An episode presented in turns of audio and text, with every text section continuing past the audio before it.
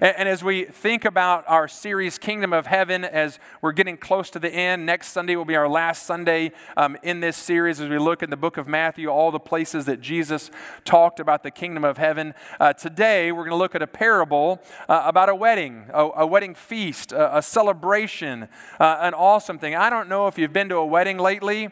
Uh, if you have, it probably wasn't in a church, it was probably at one of these cool venues in Montgomery or Magnolia or out in Brookshire or Angleton uh, these days. Uh, they're, they're awesome. These wedding venues are amazing. They're cool. It's, they've got great little chapels. They've got a, a reception venue. There's outdoor area for people who are crazy enough to get married outside in Texas. But it, it's wonderful. And, and today we're going to look at this passage of scripture that, that talks about this king who wants to have a wedding celebration for his son. And we know, if you remember from when Randy preached a few weeks ago, a parable, this story. A parable is a story meant to convey a divine truth. So today, as, you, as we read this together, I would encourage you to listen for the truth that, that God has for you. So in Matthew 22, it says this Verse 1 and again, Jesus spoke to them in parables, saying, The kingdom of heaven may be compared to a king who gave a wedding feast for his son. And he sent his servants to call those who were invited to the wedding feast, but they would not come.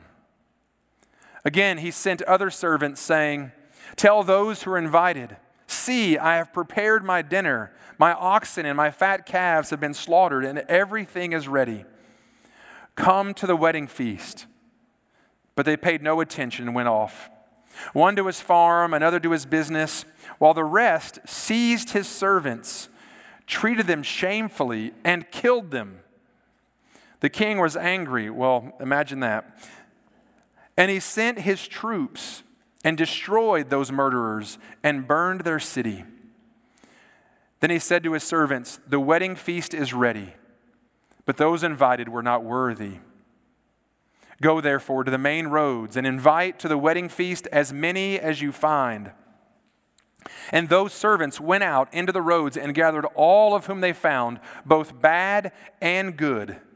So the wedding hall was filled with guests.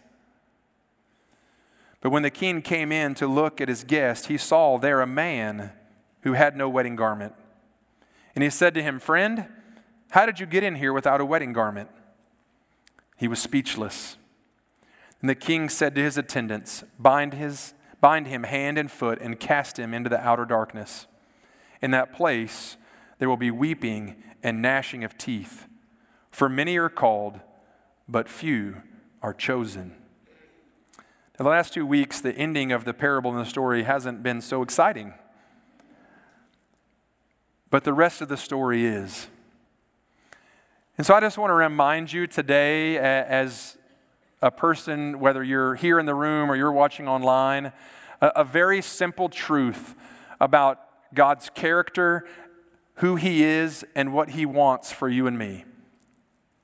God invites us, us, to His banquet that honors the Son and that Son is Jesus Christ. God is inviting you and me to his banquet. And that banquet is not to honor us. That banquet is not to honor your friends or your family or your religious heritage. No, that banquet is to honor the Son, Jesus Christ. That's what this parable is getting at. That all of us have invi- been invited to this great banquet this, this metaphor for what it means to have a relationship with the King of Kings, the Lord of Lords. His name is Jesus. That he invites us to that table to honor him. And, a banquet throughout the scripture is a symbol of blessing, and specifically the blessing of salvation. That, that we have been saved. That, that those who are invited in this story, this first group of people who were invited in this story had actually already been invited. If you read the story closely, you know they had already gotten an invitation because the servants went out to ask them, hey, come on, the time is now, the food's ready, the ox is on the table. Can you imagine? Like, that sounds pretty interesting to eat. The fattened calf, sure, we all, we all like beef. Well, most of us. But come on, everything is ready. And so, this second invitation was to invite them because it was ready to be served. The party was about to start. Come on. And yet, these folks who had been invited originally said, No, thank you. They, they went back on their promise to attend this banquet. They rejected the king's offer.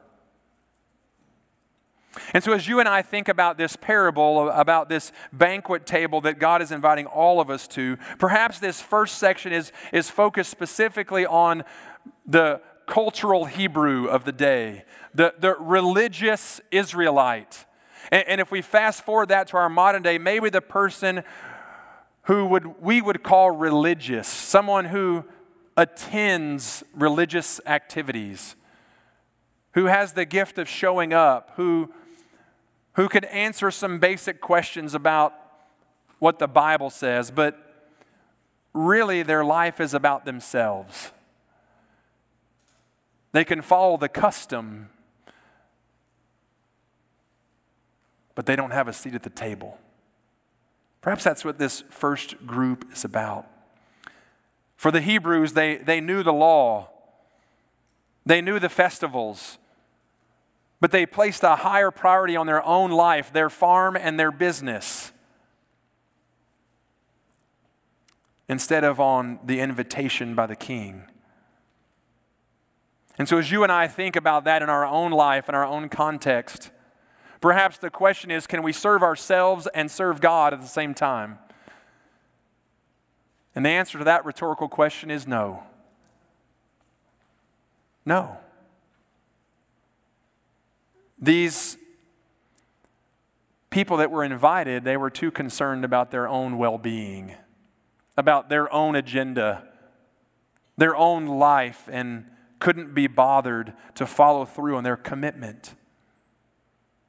And so it's just a reminder to me again and again and again uh, that there will be many people who are invited to sit at the king's table. There will be many people who will be invited to experience salvation and understand the beauty and the grace of what God has for them, but very few will accept that invitation.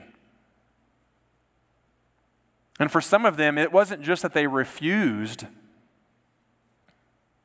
they didn't even care. They paid no attention. It was as if those servants didn't even exist. It was like they were below the lowest of people. They pushed them away, cast them aside, and they went about their day. It reminds me uh, of, of a party that a group of friends wanted to throw for another friend. And so there was two or three of them that got together and said, "Hey, let's let's make this happen." And so they planned and prepared. It was at one of their houses, and so they decorated, uh, they ordered the food, they sent out invitations. Probably 50 or so people got invited. This was back in the day when you actually sent an invitation and you just didn't text or GroupMe. But still, RSVP has been dead for a long time. I'm not sure when he died, but he did. And so on the day of the party, the, the hosts were there the guest of honor, a couple of family members. And when it was all said and done, one person came to the party. One. One. Can you imagine if that was you? And you were the host. How frustrated and angry, disappointed in your friends, and maybe no longer friends. The guest of honor, how they might felt, have felt. And then the one who actually came, what were they thinking? How easy it is for us to dismiss and to go about our way and not think about the consequence of our decisions. To cast aside the things of God, to just throw them away and say, you know what, I got bigger issues. You know what, I got a hangnail this morning. I don't think I'm going to worship. And I'm not talking about Sunday morning, I'm talking about Thursday. And we miss it. They refused. They were unwilling to, to bend their lifestyle to honor the Son. But this shouldn't surprise us. This story and, and how the story unfolds shouldn't surprise us because Jesus was very clear throughout his entire ministry that rejection by the world is guaranteed. You can be guaranteed that the world is going to reject you if you have a seat at the table. If you claim the name of Jesus, if you have faith in Jesus Christ, you've put your hope in Him, the world will pay no attention to you. And so just be ready for that. Be guaranteed that that's going to happen that you're going to miss opportunities, you're going to lose out on things, and that's only going to get worse. It won't get better. We, we live in the best possible scenario called Southeast Houston, Texas, in all of the world. For us to have people pay attention to our invitation to the table. But the world will reject us. And, and in the story, not just reject, but they actually killed these servants. And when the king found out about it, what did he do? He went and destroyed them. This is perhaps some imagery, imagery for what happened about 40 years later in Jerusalem when the temple was destroyed, when invaders came in and destroyed the temple in Jerusalem in AD 70. Perhaps Jesus is pointing to that event so that the Israelites will pay attention. But despite all this, despite the invitation by the king, despite the servants going out multiple times, they rejected the offer. But guess what? God's mission never stops. It never stops. God just didn't throw his hands up and say, Well, the people that I invited didn't come, so I guess the servants and I'll have some leftovers for a few weeks. No, his mission was to find anyone and everyone who would celebrate the king, celebrate the king's son, to celebrate Jesus. And so he sends them out and says, Hey, we're going to get a different kind of people. We're not going to get those who rejected my offer. No, we're going to get everybody. And when you look for everybody, you're going to find everybody the bad and the good the bad and the good.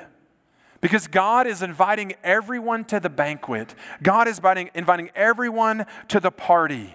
Because he wants to celebrate the Prince of Peace. He wants to celebrate the King of Kings. He wants to experience the joy of salvation. So, the question that I have for all of us is when's the last time we've invited somebody to the party?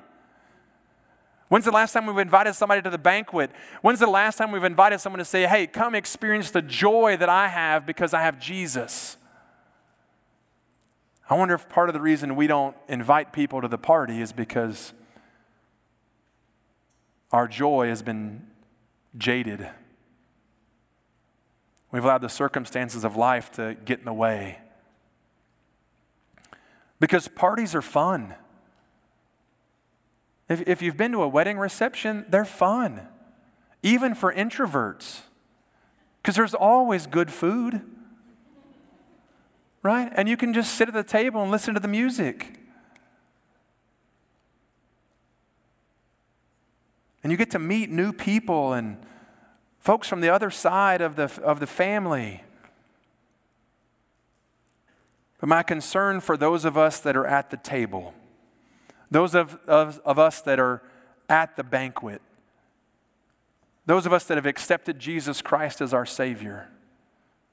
My concern is not the joy overflowing that we have or we're supposed to have. No, my concern is that we're too distracted by how well done the ox is by the temperature of the fattened calf, I'm sticking with the story, people. Stay with me. In our context, the chicken. Is the chicken good? And we get focused on that. We're too concerned about the color of the charger and the rest of the table setting.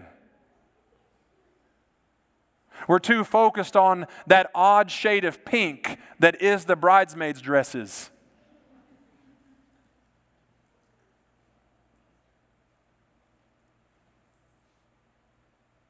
We're upset because the king didn't seat us at a table near the front.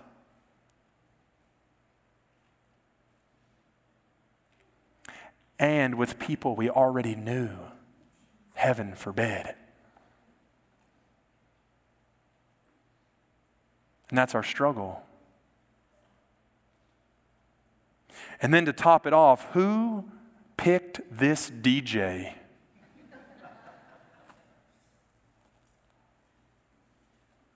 I don't know these songs. And we miss the point of the banquet. The point of the banquet is to celebrate the king's son, to celebrate Jesus, to experience the joy that he has. And so we lose sight of God's mission. His mission is to bring everyone, bad and good, and oh my, I say that there's none good. We're all bad, we're all dirty. But He invites all of us to the table. That's the mission. That's the mission of God, and that's the mission He sends us on to have the joy of being at the table, experiencing the, the banquet, the, the abundance of, of food and the plenty and the peace and the excitement and the privilege it is to, to lock arms with other people who are also at the banquet. And now we get to go and invite others to the banquet because it has been and always will be about the Son and not about us. It's our mission to celebrate Jesus. And if you think it's any other way, Jesus reminds us in this parable that we come to the kingdom, we come to the banquet on the king's terms, not our terms. We come to the kingdom on His terms, not our terms. We come at His invitation. We don't crash the party. Because there was one man who did crash the party. And you've been to a wedding, you've been to a special occasion, and for the most part, all of us do our best to dress up a little bit, to, to take a shower, number one to put on nice clothes and be presentable. That's the point. I was actually at a wedding last night, and you know, everybody's dressed up. The, the groom and the groomsmen, they wore these great looking gray jackets and these nice blue jeans with boots, and the groom wore a cowboy hat. It was really a, a, a great look. But in this story, there's a man who arrives, and he's not wearing the right thing. Now, most scholars believe there's actually not a wedding garment that you're supposed to wear, that Jesus was actually saying you show up to the wedding in clean clothes compared to dirty clothes. Like you actually come to the wedding prepared to be clean. And if you weren't, the king would provide that for you.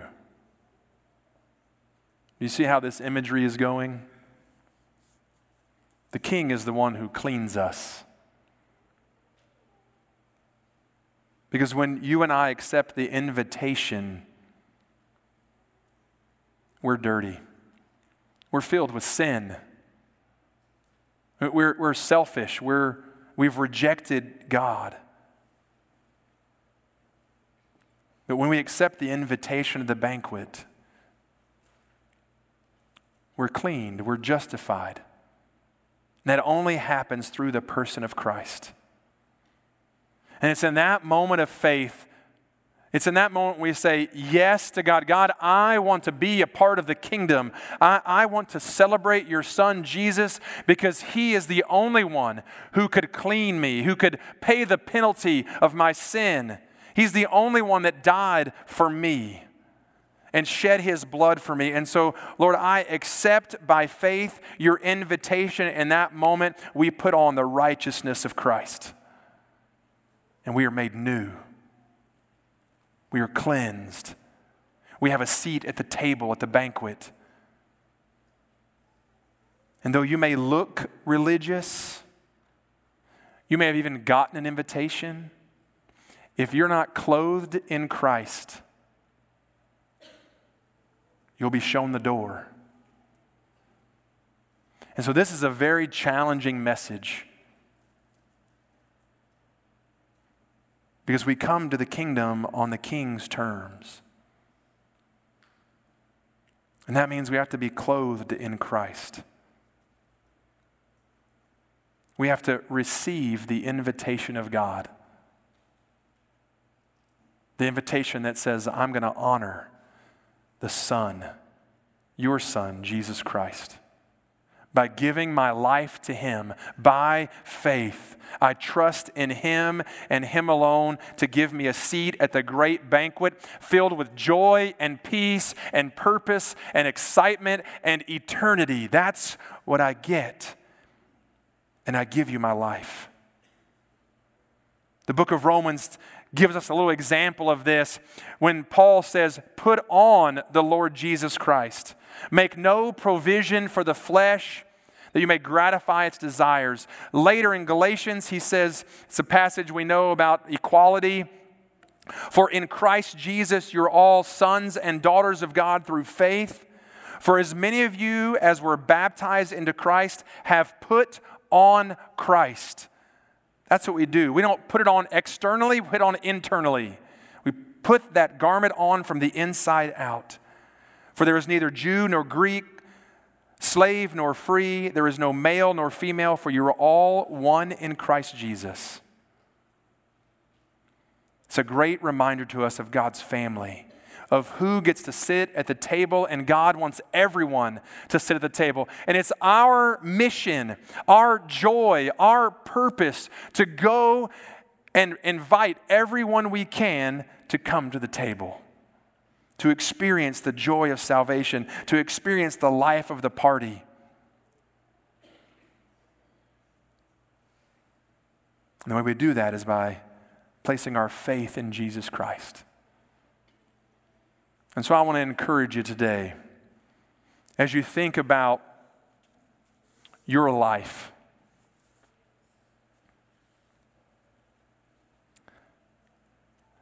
Does your life exemplify a seat at the table? Do, do you walk through life focused on the things that God would want us to focus on? To live a life of joy and purpose and peace, to express love and grace and humility to others, to, to not be so concerned about the chicken or the music to not worry about who's where and who's what. And today, in our context, that the air isn't quite working right. Because it's not.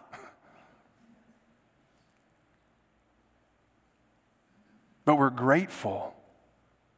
We're, we're beyond excited to sit at the table. And my hope and my desire as a person who's celebrating the Son is that I want to invite someone else to sit with me to be at the table with me for all eternity. And so when I go to the convenience store, I want that person to see joy and gratitude and peace. And I want them to hear it out of my mouth. When I sit for three and a half minutes in the barber chair, you're a little slow today, but some of you got it. I, I want that person to see joy and, and to know that I just don't go to church. I want them to see it. That, that's what this is about. That if you have a seat at the table, Your life should be full of celebration. And if you don't have a seat at the table, let me invite you today. Put your faith in Jesus Christ and join the party. It's a party that will last forever. And though those of us that are already in the party, we don't get it right a lot. That's why we're here, because we don't get it right a lot. We need to be reminded of the joy that we have. And so, in a few minutes, when we stand and sing, if you have never placed your faith in Jesus Christ, Haley and I will be down front. We would love to share with you what that means. If you need to pray and say, God, restore the joy of my salvation, restore the excitement uh, of what I know my faith can be. Father, help me to celebrate the Son Maybe there's someone in your life that, that needs an invitation to the table and, and you've just been hesitant. You're not quite sure. You're afraid you're going to be rejected. And so you've just done nothing. You've gone about your business. Maybe today is the day you say, you know what? I'm going to invite that person to the table. I'm going to share with them what it means to follow Jesus.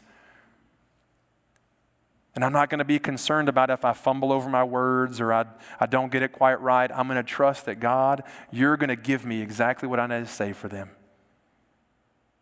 That's the joy of being at the table. Is that we get to participate in those kind of things. That's what the kingdom of heaven is all about. And so let's pray together that we would be a people of celebration.